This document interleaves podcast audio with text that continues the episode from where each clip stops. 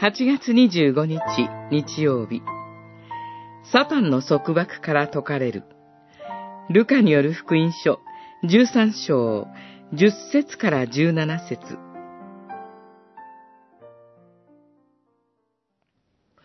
この女はアブラハムの娘なのに、18年もの間、サタンに縛られていたのだ。安息日であっても、その束縛から解いてやるべきではなかったのか。十三章十六節主イエスは安息日に腰が曲がったままどうしても伸ばすことができない病の女を癒されました。しかし、街道長は安息日に病を癒すことは働くことであり、立法に違反することだと考えて腹を立てました。これに対して、主イエスは、解くという言葉に焦点を当てて言われました。誰でも安息日に牛やロバを貝羽桶から解いて、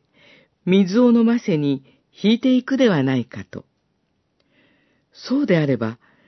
人々が安息日に貝羽桶から解くことを実行しているのは、その行為が働くことには相当しないと考えていたことになります。主イエスは彼らの解くという行為に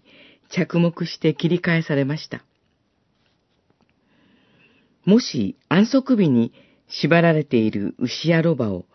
解くことができるのであれば、18年もの長きにわたって病に縛られていたアブラハムの娘、すなわち罪から救われるべき娘をサタンの束縛から解くことも当然できるではないかと。立法の文字を実行することにではなく、安息日にこそ人がサタンの束縛から解かれて罪が許されるという神の御心に目を留めなさいとシュエスは言われたのです。